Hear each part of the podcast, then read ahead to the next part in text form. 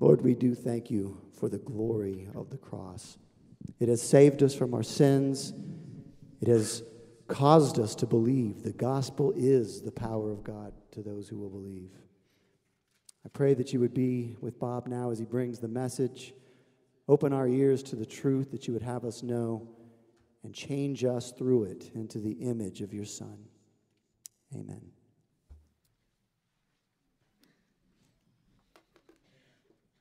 Well, I'd ask you this morning to turn your Bibles to Romans chapter 1, and we're going to be considering where all these people going? Oh!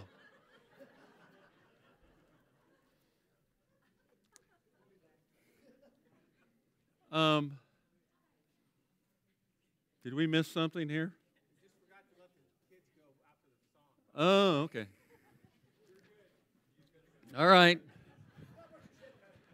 I thought maybe we're having a de- vacation Bible school or something. But uh, usually it's after the second song, right?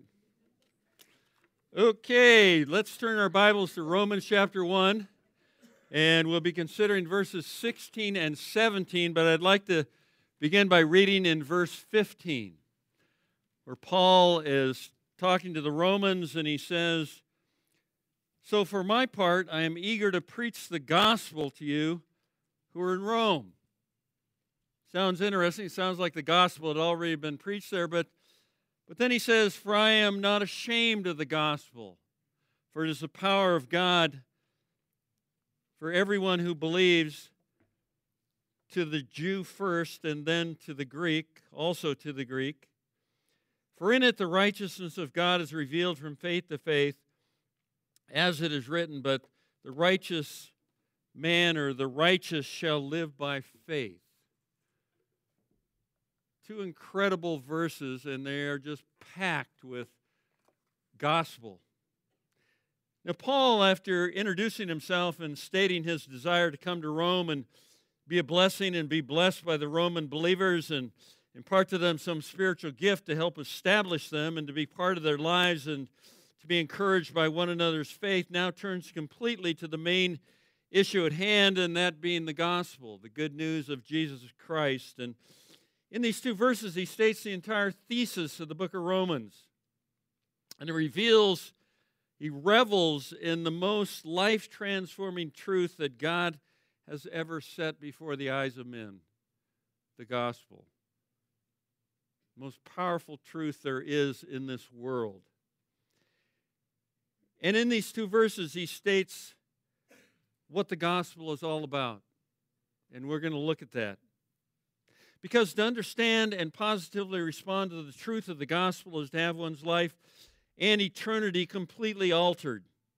The gospel transforms a person, to begin with, from life to death, or from, life, from death to life from being unrighteous in God's eyes to being righteous, from the kingdom of darkness into the kingdom of God's beloved Son, from, from being destined for hell to being destined to heaven, from sinners to saints, from being a slave to sin to being a son or daughter of God, freed from sin, from being an idolatrous worldling to being an heir of God and joint heir with Jesus Christ.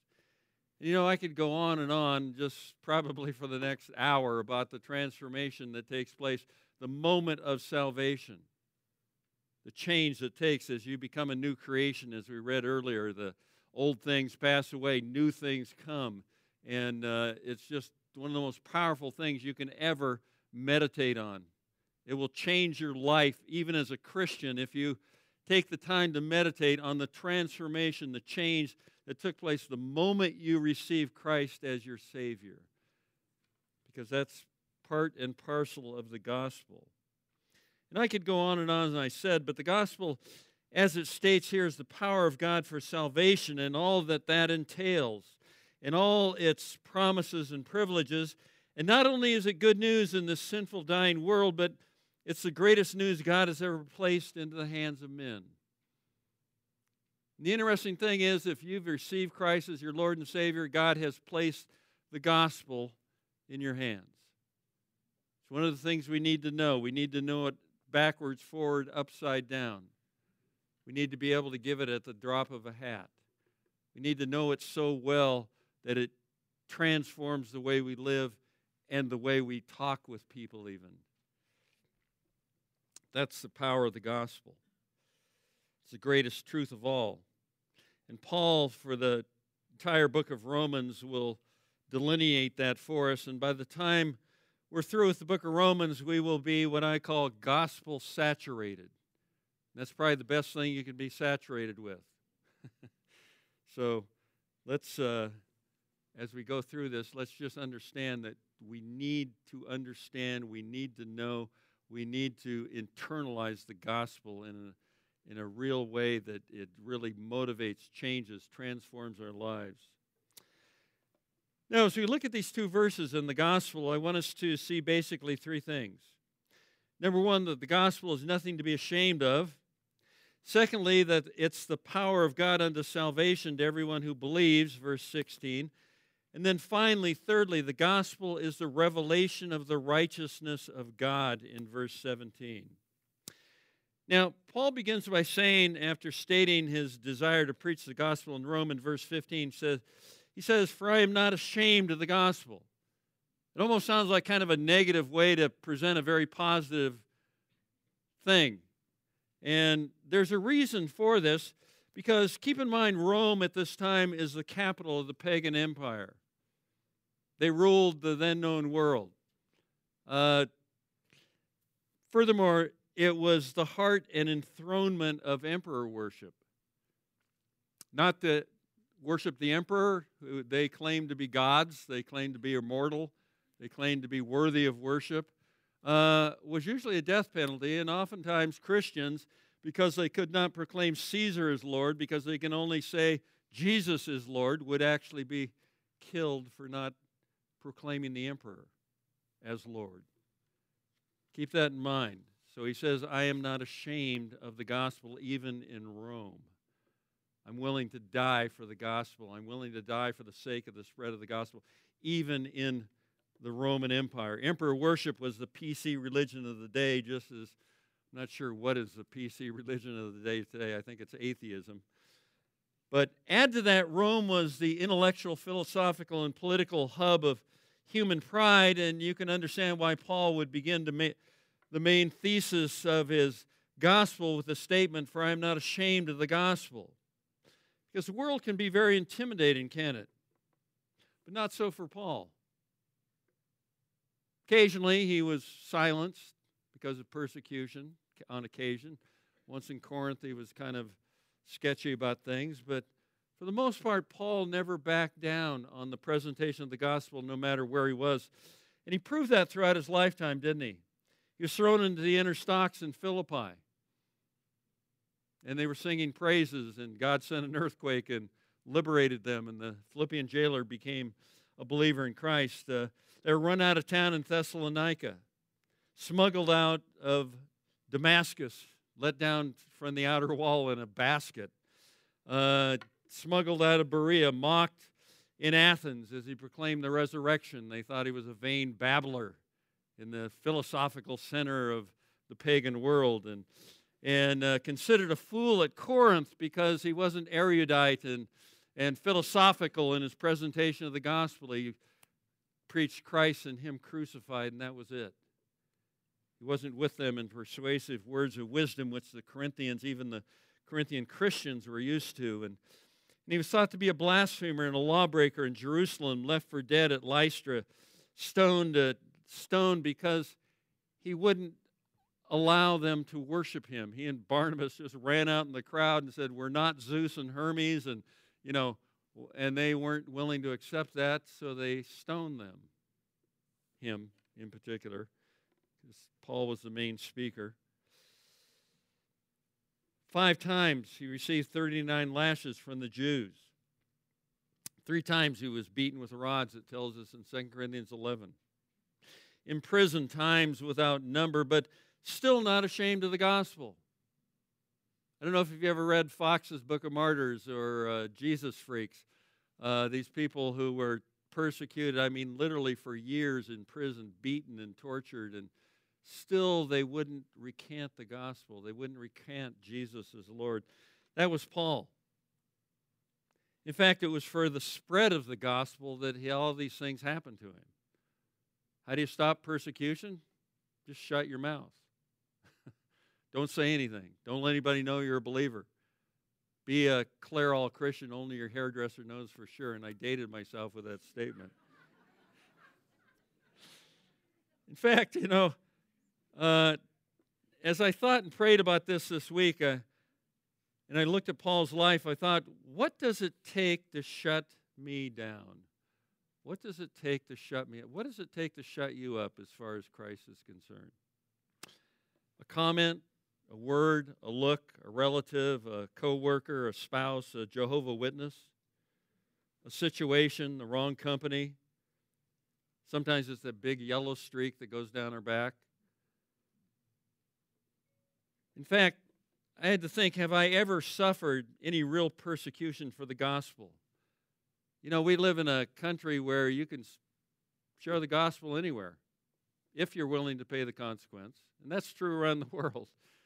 And here we pay very little consequence. And what keeps us from sharing the gospel? You know, do I have a hard time letting the cat out of the bag, so to speak? How bad do I feel like I need to be accepted and fit into this world? Is it at the expense of being ashamed of the gospel and my testimony for Christ? What is it that would keep me silent when the opportunity arises? But you see, no amount of argument or criticism or ridicule or tradition or rejection could silence the Apostle Paul about the good news of Jesus Christ. 1 Corinthians 9:16 he says, "For I am not I am under compulsion. For woe to me if I preach not the gospel." That was his attitude. Woe to me if I preach not the gospel. Because he knew what was at stake the eternal destiny of men and women's lives. Because we see, secondly, the gospel is the power of God for salvation to everyone who believes, to the Jew first and also to the Greek. As Pastor Craig said to us last week, that we have a debt, not to God, but we have a debt to our fellow man to tell them what the cure for this world is. Look at our world, you know, we complain and we look at it and we, we see it's going downhill at warp speed. I mean, not just our country, but the world. This is a worldwide thing. This is like in the days of Noah. But you see, we have the cure for the world's cancer. We have the world we have the cure for what's wrong with the world and it's sin. And Christ came to die for our sins. He came to deliver us from our political views, our uh, liberalism, our conservatism, capitalism, socialism. Did he come to deliver us from all those? No, he came to deliver us from our sins. That's the problem. Man will die in this sin. The wages of sin is death. Man is judged for his sin in Revelation 20. It is the second death. Dies once physically, dies another time spiritually for all eternity. That's an awful, awful thing to consider. We have a debt to take what we have been given by God, the cure to man's eternal problems, and give it to them. That's the joy of being a Christian.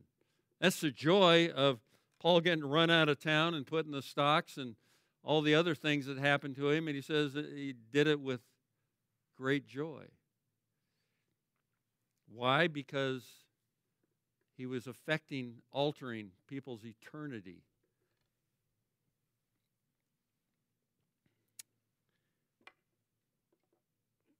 Only the gospel alters and changes the eternal destiny of mankind. Not their political views, not their philosophical views, not their spiritual views or evolutionary views or scientific views, but the gospel. It's the gospel message that saves. You know, the other day they had a march up on 41. I don't know if any of you saw it, but it was kind of interesting. It was Save Mother Earth. I thought, well, you know, Mother Earth is doomed. It's like rearranging the deck chairs on the Titanic. Mother Earth is going down if you read the Bible correctly. But, you know, it's worth being conscientious and, and all those things and a, a true environmentalist, not just trying to control other people, but, you know, taking care of business, you know, mowing your lawn and taking care of the trees and blah, blah. Um, but we don't need to save Mother Earth. God is in control of that. God created the earth. I won't say Mother Earth, that makes me ill, but God created the earth, didn't He? And all that's in it, and it will be around as long as He wants it to be around. It's going to end in fire, Second Peter tells us, the book of Revelation tells us. But take care of business now. But that's not what saves. I saw one placard that said, Believe the scientists. No, believe Jesus Christ.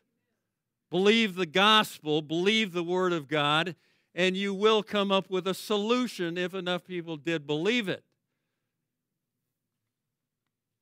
But as we kick God to the curb, as we're going to see in Revelation chapter or uh, Romans chapter 1, things just get progressively worse and worse and worse because the judgment on sin is greater sin and we'll see that in a while. But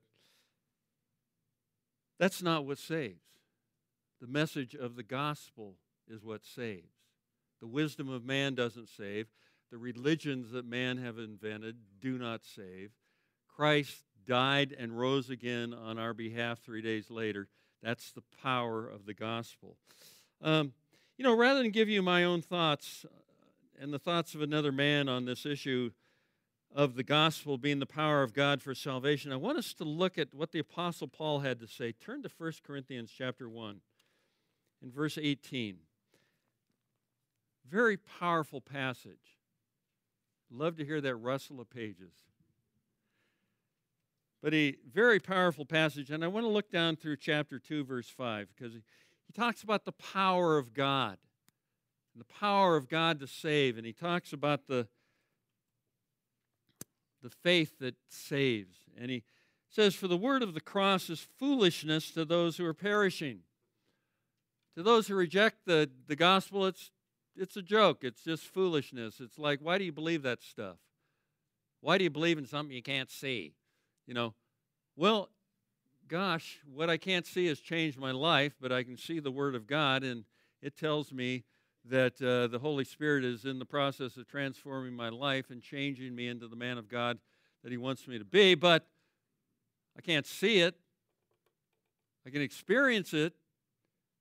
Not it, but I experience the, the power of the Holy Spirit in my life. I can experience the power of God in my life.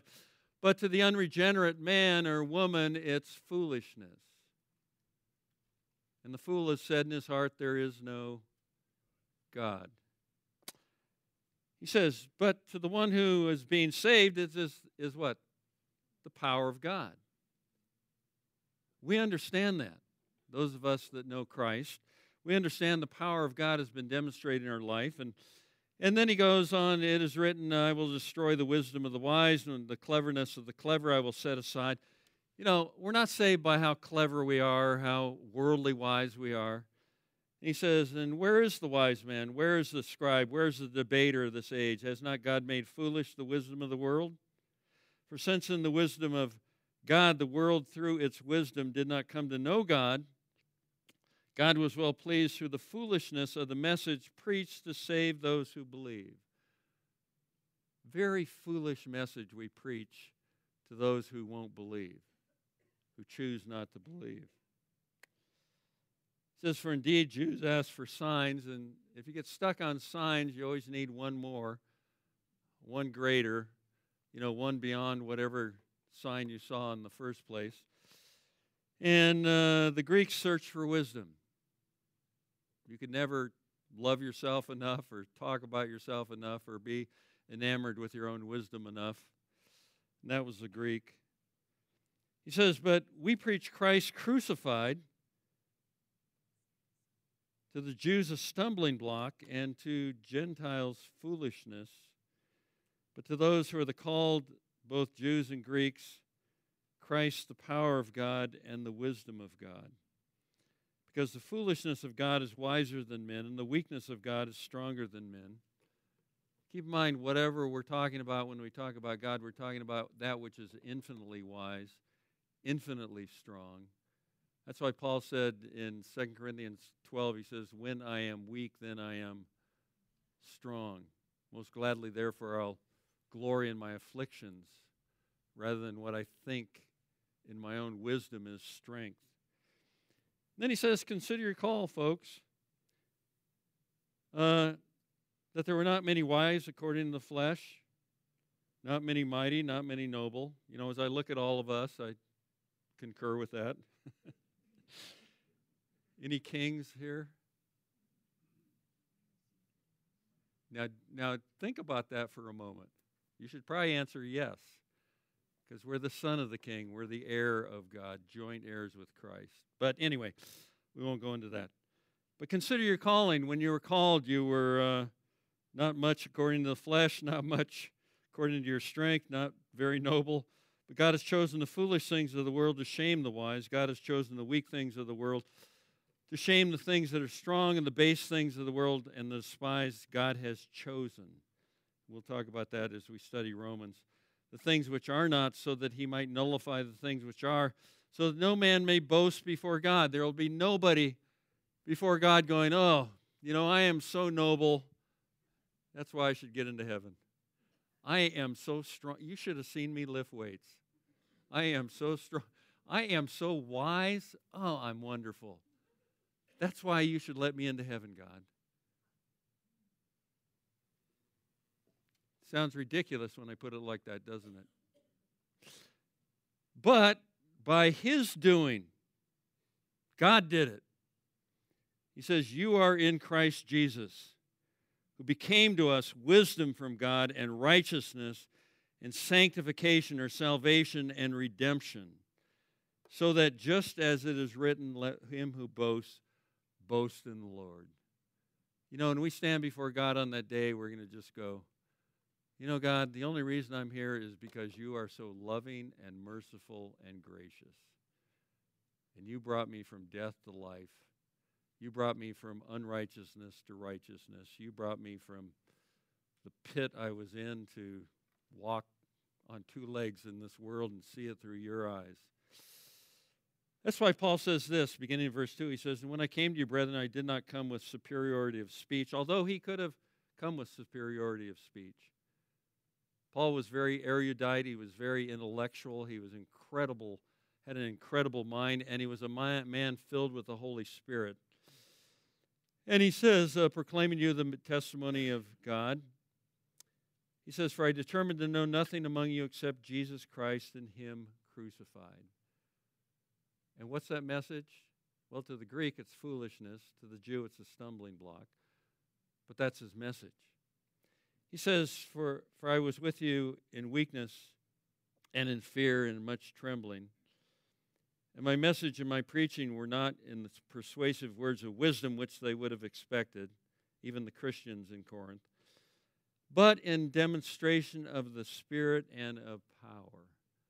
What power? Well, the power of God because he says in verse 5 so that your faith would not rest on the wisdom of men, but on the power of God.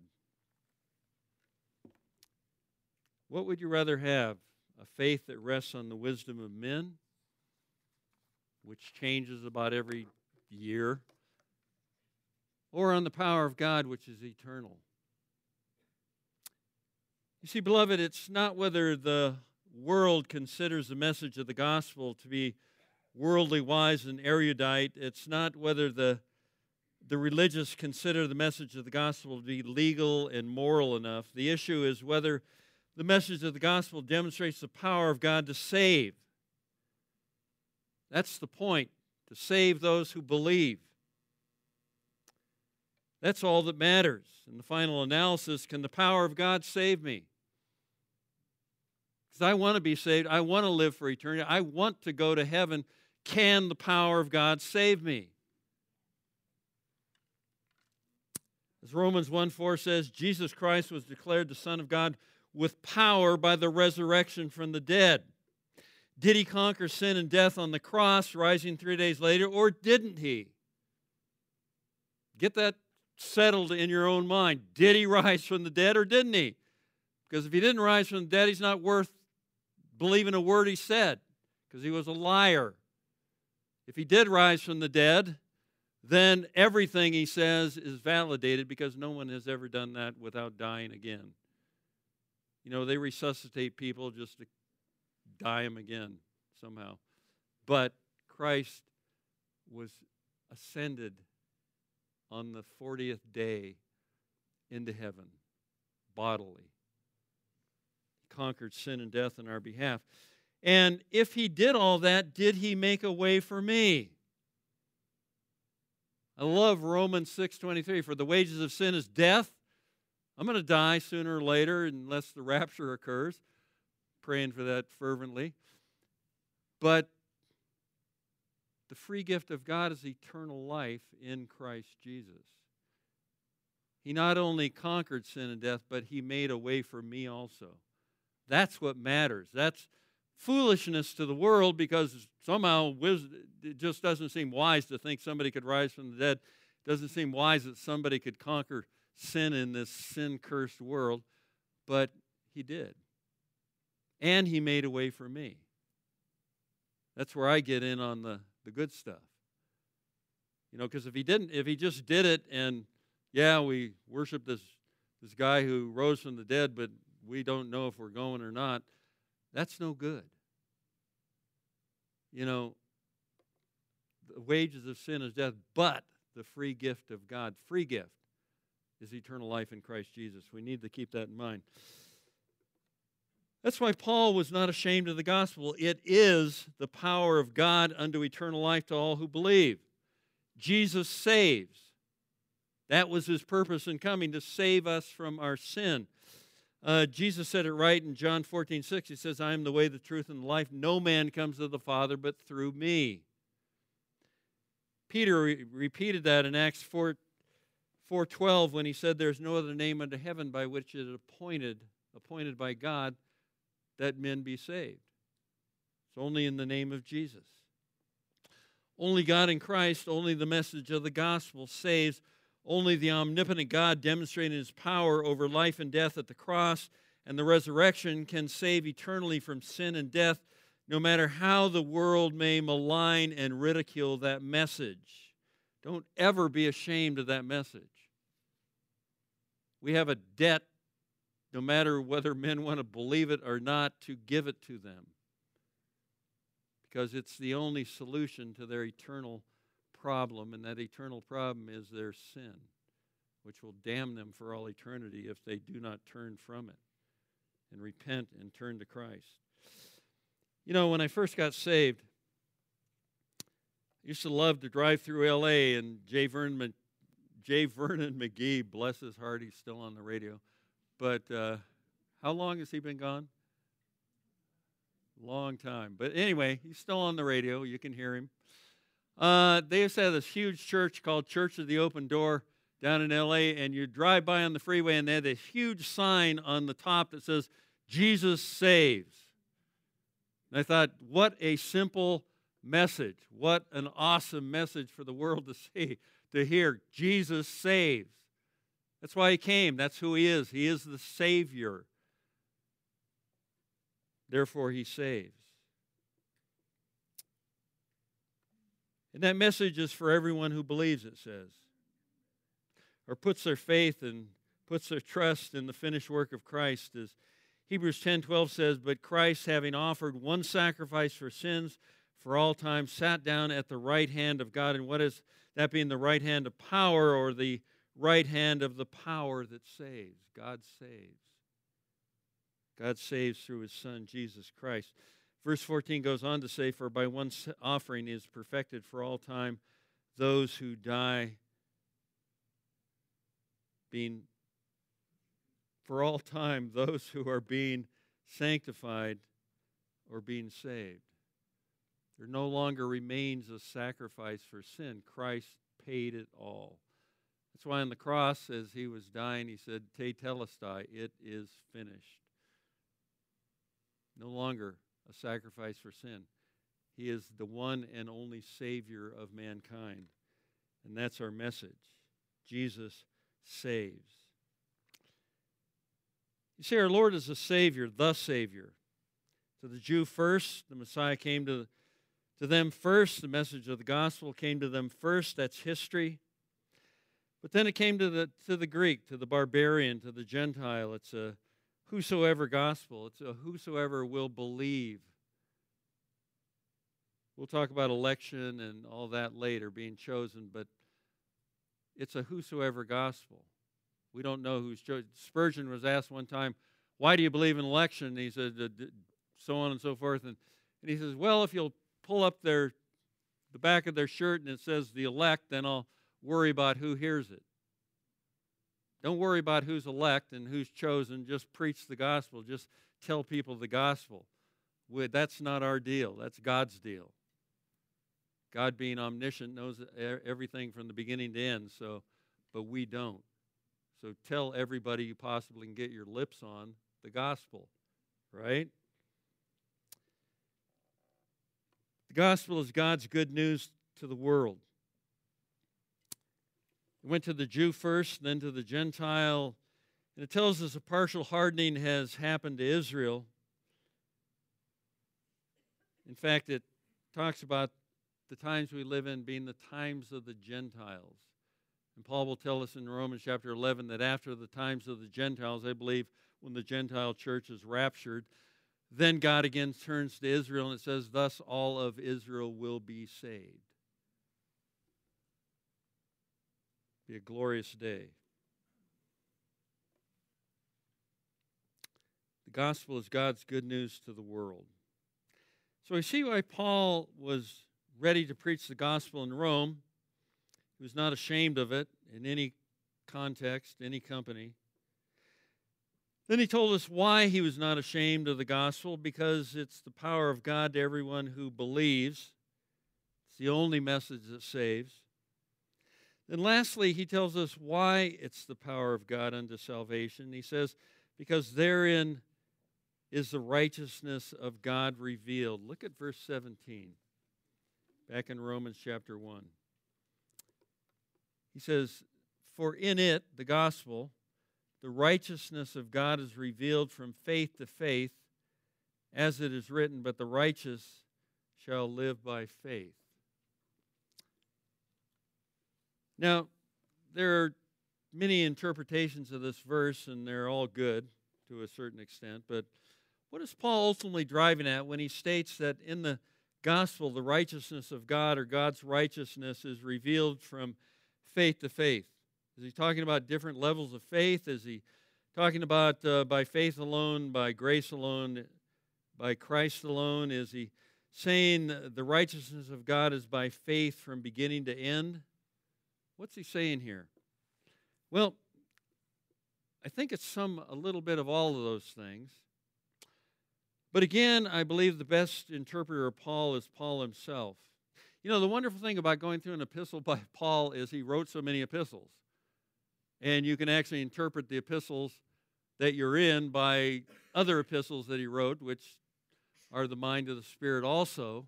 And he, you know, uh, explains what he's writing maybe here in uh, mini form, in maxi form, other places. So I want you to turn to Romans chapter 3, all the way on the next page, and verse 21, where it talks about the righteousness of God, mentions it four times, and then three times he mentions by faith or redemption that's in Christ.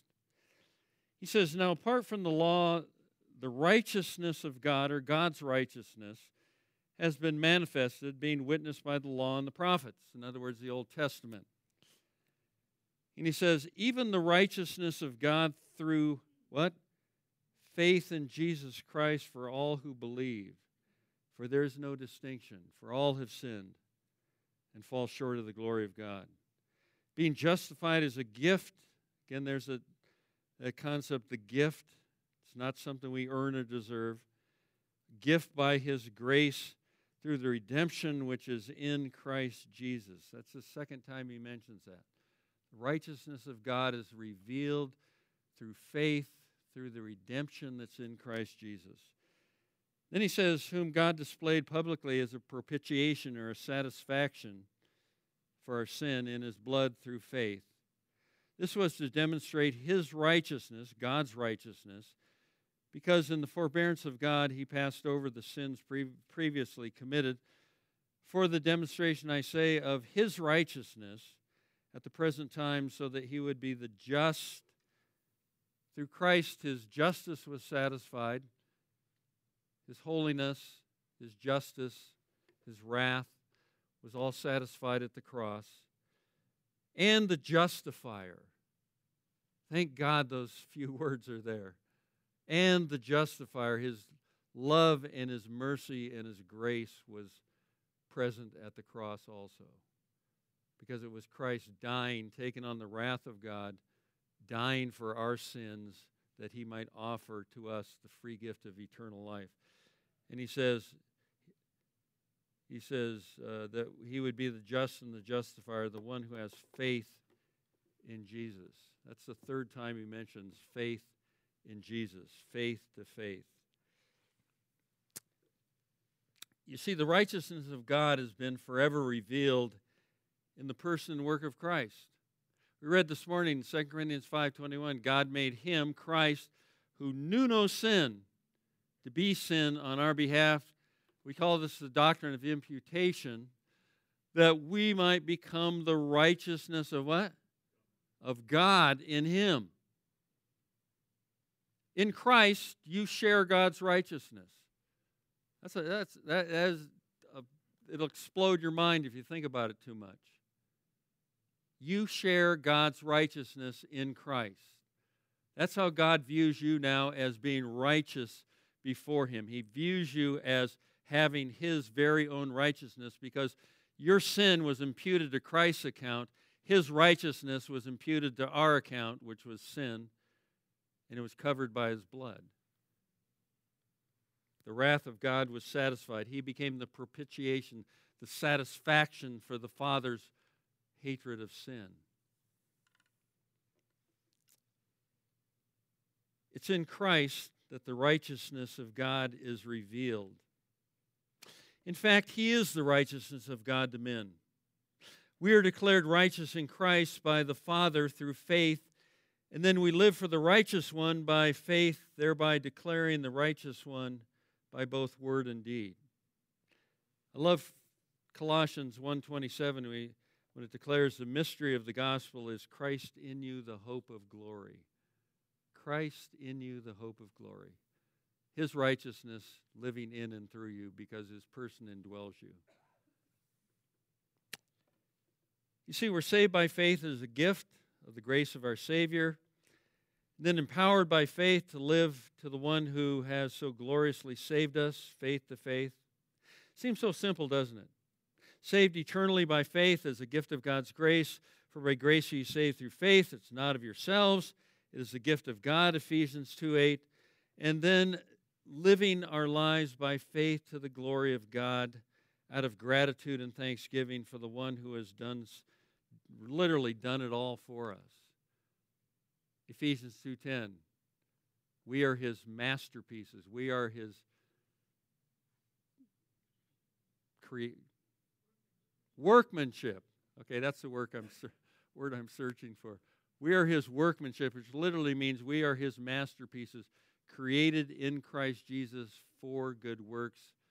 Then it goes on to say, which God has prepared beforehand that we should walk in them. So it's all by faith. We believe by faith, we live by faith, we serve God by faith. It's all by faith in Him. And through it all, His righteousness is revealed to the world.